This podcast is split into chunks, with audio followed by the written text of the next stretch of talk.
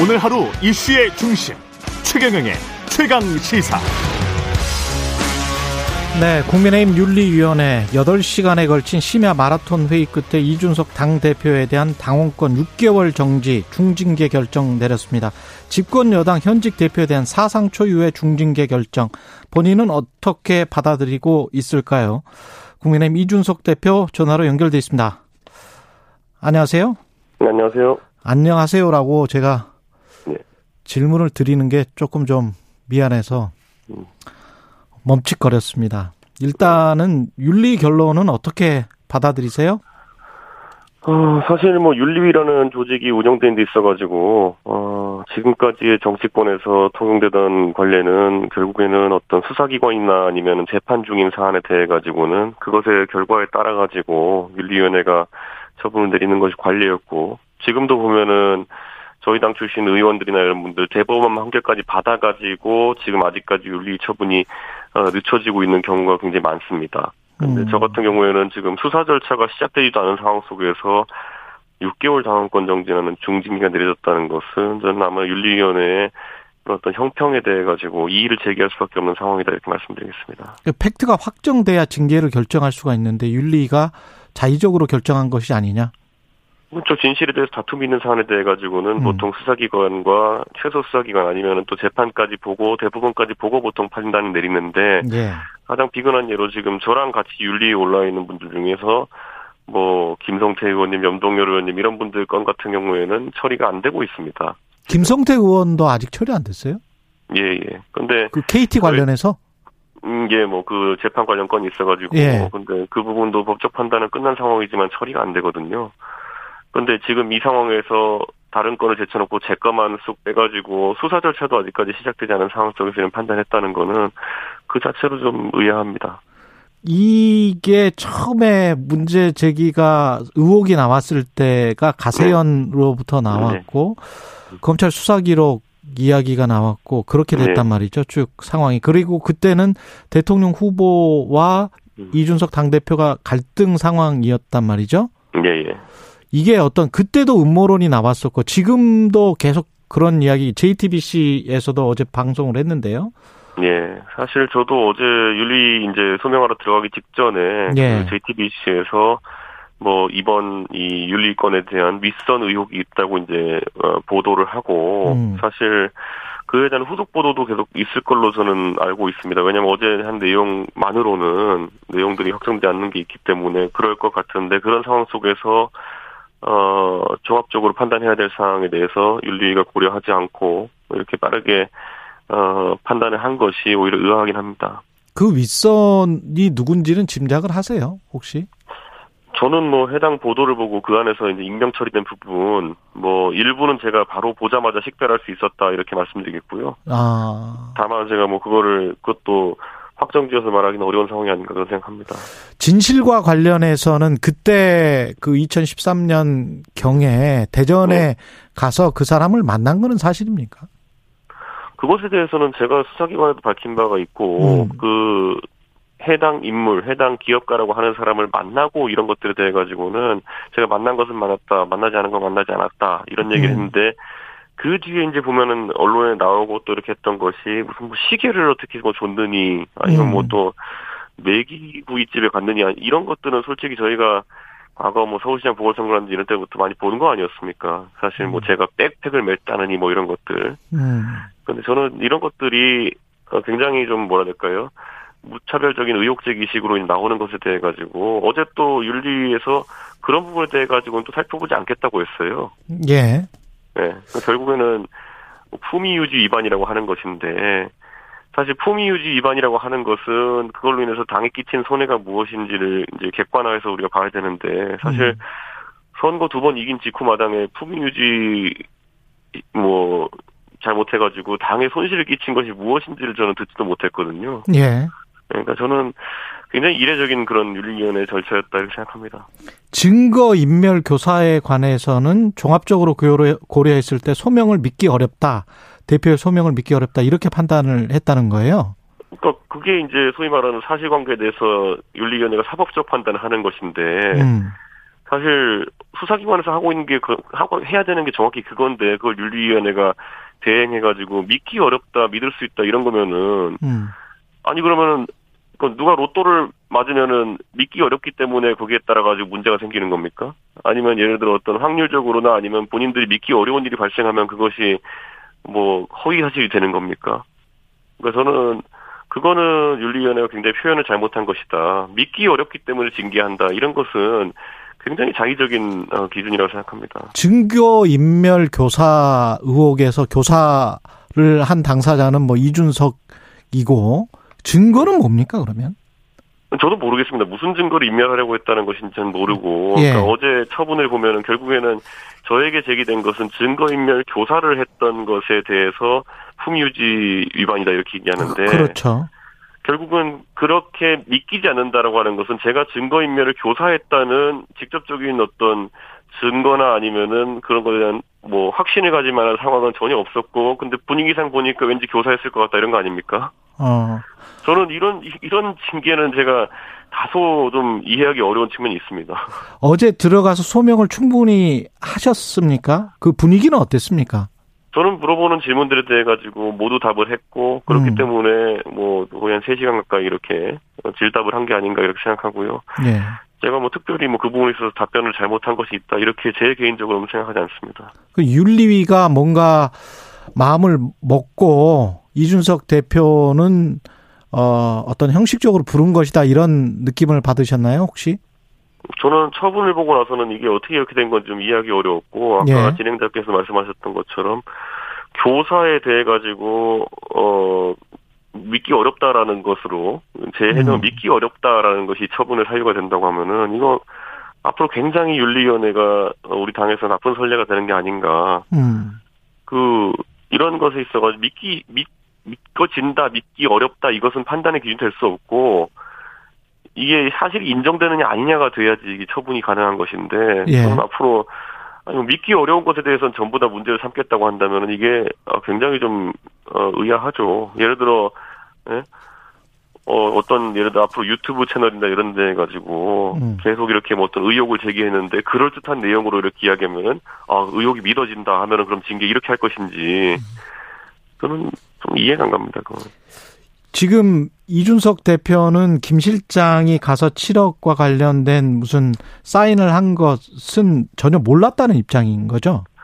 아니 그 부분에 대해 가지고 예. 저한테 얘기를 안 했어요. 그거를 전혀. 아, 예, 왜냐하면 그 내용이라는 것이 보면은 결국에는 그 뭐 투자 유치라고 하는 것이 사실 그 구속력이 있는 것도 아니고 김채근 정무실장이 가가지고 결국에는 그 개인 자격으로 그 병원이라는 곳에 가서 음. 그 얘기를 하면서 아 이런 것은 뭐 충분히 나도 그냥 주변에 사업가들이 있는 사람들한테 얘기할 수 있을 것 같다. 그래가지고 대화하면서 그걸 그냥 그 장의사라고 하는 분의 요청으로 병원 원장께 보여드리기 위해 가지고 그런 걸 썼다고 하는데 사실 제 입장에서는 거꾸로 말하면 제가 그걸 쓰도록 교사할 이유가 하나도 없습니다. 음, 제가 왜 괜히 의심받고 그런 거 할, 그런 걸 하겠습니까? 근데 그 시점에. 예, 예. 그러니까 저는 그걸 제가 얻는 게 있는 것도 아니고 그래서 그거는 제가 봤을 때 그거야말로 사법적인 판단이라든지 아니면 수사기관의 판단을 받아봐야 되는 지점인데 음. 그거를 지금 이렇게 하면 누가 그걸 판단을 받아들이겠습니까? 그리고 그 전부터 이제 불만을 제기하셨던 게 경찰이 그러면 빨리 수사나 조사를 하지 왜 이렇게 음. 늦추는 거냐 이런 이야기를 했었단 말이죠. 지금도 그렇게 생각을 하세요, 경찰? 실제로 실제로 저는 이 사건에 있어가지고 수사나 이런 걸 받은 게 없습니다.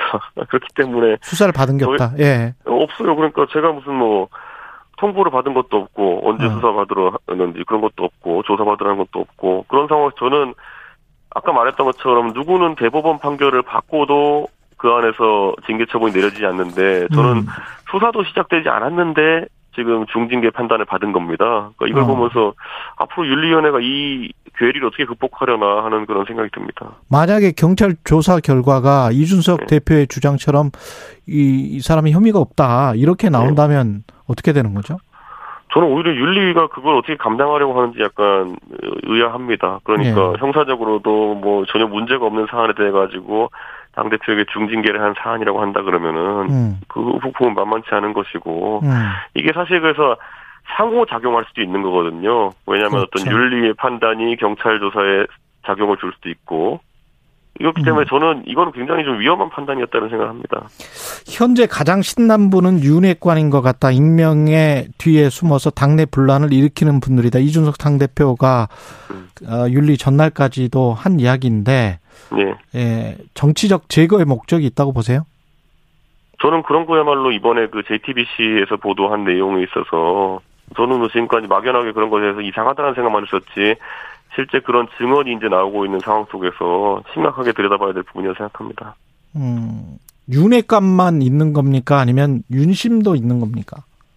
저는 뭐 거기서 윤심이라는 것이 등장하는 그런 개연성은 아직 전혀 모르겠고요. 예. 다만 실제로 아까 제가 했던 표현대로 이 사안에 있어가지고 당 대표의 징계권인데 윤핵관이라고 소위 분류되는 분들은 굉장히 신나가지고 이야기를 많이 하시더라고요. 음, 네. 윤핵관으로 분류되는 분들을 콕 찍어서 말씀해 주실 수 있나요? 보도 보시면 어떤 분들이 센 말을 하셨는지 다 나옵니다. 윤리위원들도 윤핵관이 씹은 사람들이 있다라고 혹시 의심하세요?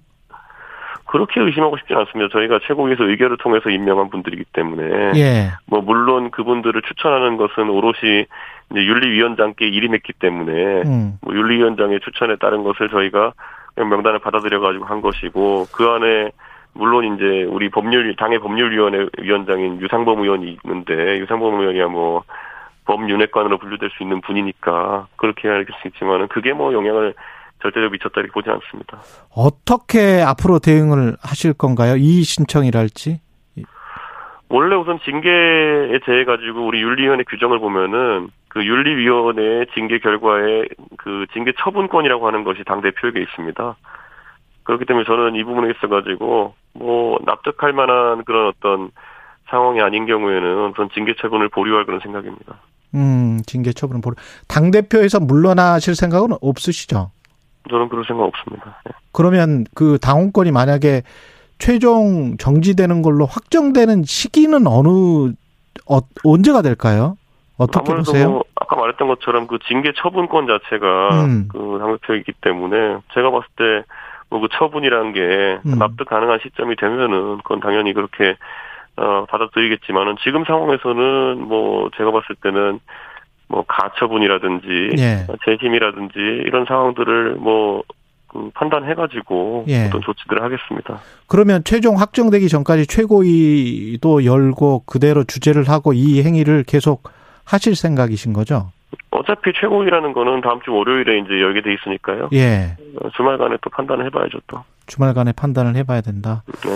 만약에 최종 확정도 당원권 6개월 정지로 나오면 그때는 어떻게 하실 생각이세요? 이것도 판단해 봐야죠, 뭐. 예. 그때 가서 예. 자진 사퇴 문제는 전혀 고려하고 있지 않으시고요. 뭐 고려하고 있지는 않습니다. 언론에서 안철수 대표, 장재원 사무총장 이야기까지 나오는 그 배경에도 뭔가 있다고 생각하십니까 혹시? 글쎄요, 뭐 당내에서는 그런 어 기획이 있었다라는 얘기는 나오긴 했지만은 뭐 예. 그거야 어 한번 찍어 먹어봐야 아는 것이겠죠. 저희가 어떻게 가는지는. 예. 조기 전당대회 시나리오나 이런 것들을 어떤 당의 세력이 추진을 한다면 지금 현재 당 대표기 때문에 막을 수 있는 방법이 있습니까? 뭐 압박은 많겠죠. 뭐 압박은 많을 것이고, 근데 그것이 뭐 현실화된다고 하는 것은 또 다른 문제다 이렇게 봅니다. 아, 현실화되는 것은 네. 음, 당에서 지금 그 이준석 대표를 믿고 신뢰하고 그 다음에 지지해주는 그 의원들이나 세력이 있을까요? 당연히 있고요. 저는 예. 지난번에 지난 야 이번 주 들어서 이제 무슨 뭐 저를 뭐 탄핵하고자 했던 의원이 80%다 뭐 이런 어 말을 또 무슨 모 의원이 하셨던데 음, 그런 것 자체가 정말 부끄러운 그런 기사입니다. 그런 이야기를 한다는 것 자체가. 음, 예. 그게 아무리 한 세력이 이렇게 뭐 득세한 것처럼 보이고 이렇게 힘이 강하다고 이렇게 스스로 주장해도 항상 그에 대해서 우려를 가지고 있는 일정 수 이상의 의원님들은 계십니다. 음. 그렇기 때문에 어, 그 위세에 의습되는 것은 지금 뭐 그렇게 좋은 모습을 보이지 않습니다. 지금 우리 유튜브도 그렇고 여러 문자들도 그렇고 네. 그2030 세대를 중심으로 굉장히 지지하는 문자들이 많이 오고 있는데요. 혹시 국민의힘이 일종의 이제 대선 때 2030과 6070의 연합 전선 같은 걸로 민주당을 이겼단 말이죠. 예. 이 사건을 계기로 2030 당원들이 많이 빠져나갈 가능성이 있습니까? 2030 당원들의 그리고 또 2030 지지자들의 가장 큰 무기라고 하는 것은 훨씬 더 오랜 기간 동안 당의 의사결정에 영향을 미칠 수 있다는 것입니다. 음. 그렇기 때문에 본인이 보수주의적 성향이 강하고 그리고 결국에는 또 이런 국민의힘의 가치에 대해 가지고 어 관심이 있는 분들이라고 한다면은 일희일비할 것이 아니라 본인이 가진 가장 소중한 권리, 결국에는 당원으로서의 권리 이런 것들을 적극적으로 행사하는 것이 아마 이 상황에서 할 수 있는 가장 나은 선택일 것이다. 그리고 아직까지 만약에 당원으로 가입하지 않으신 분이라든지 이런 경우에는 사실 한 달에 천 원이면 당원이 됩니다. 아, 그렇기 때문에 그런 것들을 오히려 당원 가입의 기회로 활용하는 것 이런 것들도 방법일 것이다 이렇게 봅니다. 어, 지금 집권 여당도 내용으로 상당히 위기를 겪고 있는데 국가도 네. 경제 문제로 위기고 특히 이제 대통령도 지지율이 계속 떨어지고 있단 말이죠. 네. 어떻게 보십니까 윤석열 정부는? 뭐 대통령께서 뭐 그 부분에 있어가지고 보관이 있으실 거라 저는 생각하고 음. 저는 어 사실 어 이제 저만 해도 한 4개월 전까지만 해도 목 쉬어가면서 출범시킨 이 정부가 음.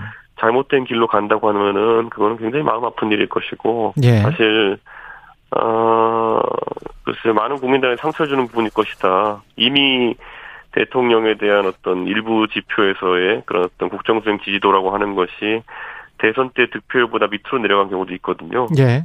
그 경우에는 정권 초기에 이미 실망한 유권자들이 덜어 있다는 이야기 같기도 하고 음. 가장 우려스러운 것은 최근에 보면은 이렇게 단순히 그 지지 반대 이렇게 보기보다는 긍정적 부정적 보기보다는 매우 부정적인 수치가 유별나게 높습니다. 부정적 중에서도. 예. 매우 부정이. 예. 네, 그러니까 이거는 굉장히 위험한 수치이기 때문에 어 당연히 대통령실에서도 그렇고 당에서도 그렇고 이 수치를 개선시키기 위한 노력을 해야 되는데 지금 좀 적극적인 조치가 필요한 상황입니다. 가장 최근에 부각된 문제는 이호모 비서관 배우자 신모 씨의 나토 순방 동행 대통령 전용기를 같이 타고 왔다 갔다 했다는 건데 네. 그 권성동 원내대표는 BTS 문재인 정권도 동원 이렇게 표현을 했단 말이죠. 네. 뭐 해명이나 권성동, 예. 권성동 대표랑 그거에 대해서는 관점이 좀 다른데 저는 이 건에 대해서는 예. 그렇게 얘기하지 않겠습니다. 예. 어떻게 보세요? 이 이런 상황은 이 상황은 솔직히 모르겠습니다. 예. 그 지지율을 반등시킬 수 있는 어떤 보관을 가지고 있는 것으로 윤석열 대통령에게 이제 이야기를 했다. 그런 보도가 있었거든요. 며칠 전에. 그렇게 윤석열 대통령한테 얘기했다기보다 일반론입니다. 일반론이다. 우리가 예전에 작년 12월 말 그리고 올해 1월에도 우리가 후보 시절에 예. 대선 치르기 전에 지지율이 급전직하해가지고 그 상황에서 어떻게 개선책을 찾아봤을 때 음. 저희가 공정한 어떤 그 건전한 상식을 추구한다는 그런 이미지를 보이는 것만으로도 국민들께서 다시 지지를 많이 주셨거든요. 예. 그때 뭐 한 한 달 만에 20% 가까이 올랐습니다 지지율이. 음. 결국에는 그 건전한 상식의 길을 다시 가느냐에 저희 그 지지율은 달려 있다 이렇게 보는 것이고 물론 지난번에 선거 과정보다는 어려울 겁니다. 그게 다시 음. 지지율 수치를 끌어올린다는 것이. 그런데 지금 국정 동력을 잃을 수준으로 가면 안 되기 때문에 시급하게 대처를 해야 됩니다. 야당에서는 경제가 이렇게 안 좋은 상황에서 사정정국으로 무리하게 끌려고 가는 것 아니냐. 그러면서 지지율을 좀 받치려고 하는 것 아니냐. 그렇게 의심하고 있는 것 같은데요. 어떻게 보십니까? 국정원, 국정원장들 어, 고발한 것. 저는 사정정국이라는 것은 그 지지층 중에서도 굉장히 강한 지지층을 붙들어매는 효과가 있습니다. 예. 그래가지고 한 최대 한 3, 40%의 지지율을 유지하기 위한 40% 정도의 지지율을 유지하기 위한 그런 술, 어, 그런 뭐랄까요 음. 그런 방법이라 봐야 되거든요. 예. 이게 반대 진영을 넘어 생각해 보면은 문재인 정부 시절에 계속 이제 개혁이라는 단어를 독점하려고 했어요. 그래서 무슨 검찰 개혁이라고 하는지 이런 음. 것들 그러면서 내 지지층에게는 굉장히 카타르시스를 주면서 우리가 뭐 깨어있는 시민이다 이러면서 즐길 수 있는 그런 공간을 만들어주고 그래서 문재인 대통령께서 퇴임하시기 전까지 40% 지지율이 때라는 것을 유지하면서 음. 그것이 상당히 레임덕 방지 효과가 있었다 이렇게 얘기하는 경우도 있지만은 거꾸로 그 반대의 그 덩어리만큼의 반대 세력을 만들어 놓는 것이 그런 독선 위주의 정책이거든요. 예. 그러니까 저는 지금 정권 초기인 만큼 윤석열 정부는 훨씬 더 넓은 지지층을 타겟으로 해서 정권을 어쨌든 어 이끌어야 된다. 그래서 어, 많게는 60% 70% 이상의 국민들이 공감할 수 있는 방향으로 가야 되는 것이고 저는 그 사정 정국이라는 표현이 나오면은 굉장히 위험합니다. 물론 네. 우리가 해야 될 수사는 해야 되겠지만은 음. 전국 자체를 그쪽으로 끌고 나가는 방향이 나오면 안 되고요. 네. 어 가장 대표적으로 최근에 이제 해수부 공무원 피살 사건 같은 경우에 음. 굉장히 안타까운 일이고 저도 그 예전에 발표했던 것처럼 월북이라는 걸 저는 안 믿습니다. 음. 그렇기 때문에 진상 규명은 돼야 되지만은 그러면 이 이슈가 그러면은 대중들에게 아주 크게 영향이 있었던 이슈냐 보면은 여론조사 이런 걸 본다 하더라도 그렇게까지 한쪽을 쏠리는 결과는 안 나왔거든요. 예. 그러니까 물론 이런 것들은 진상규명 차원에서 하는 것이지만은 예를 들어 정치적 맥락에서 바라본다고 하면은 이런 것들만 연속되어 가지고는 어, 정권에 대한 기대치가 어, 유지되기 어렵다 이런 생각을 합니다.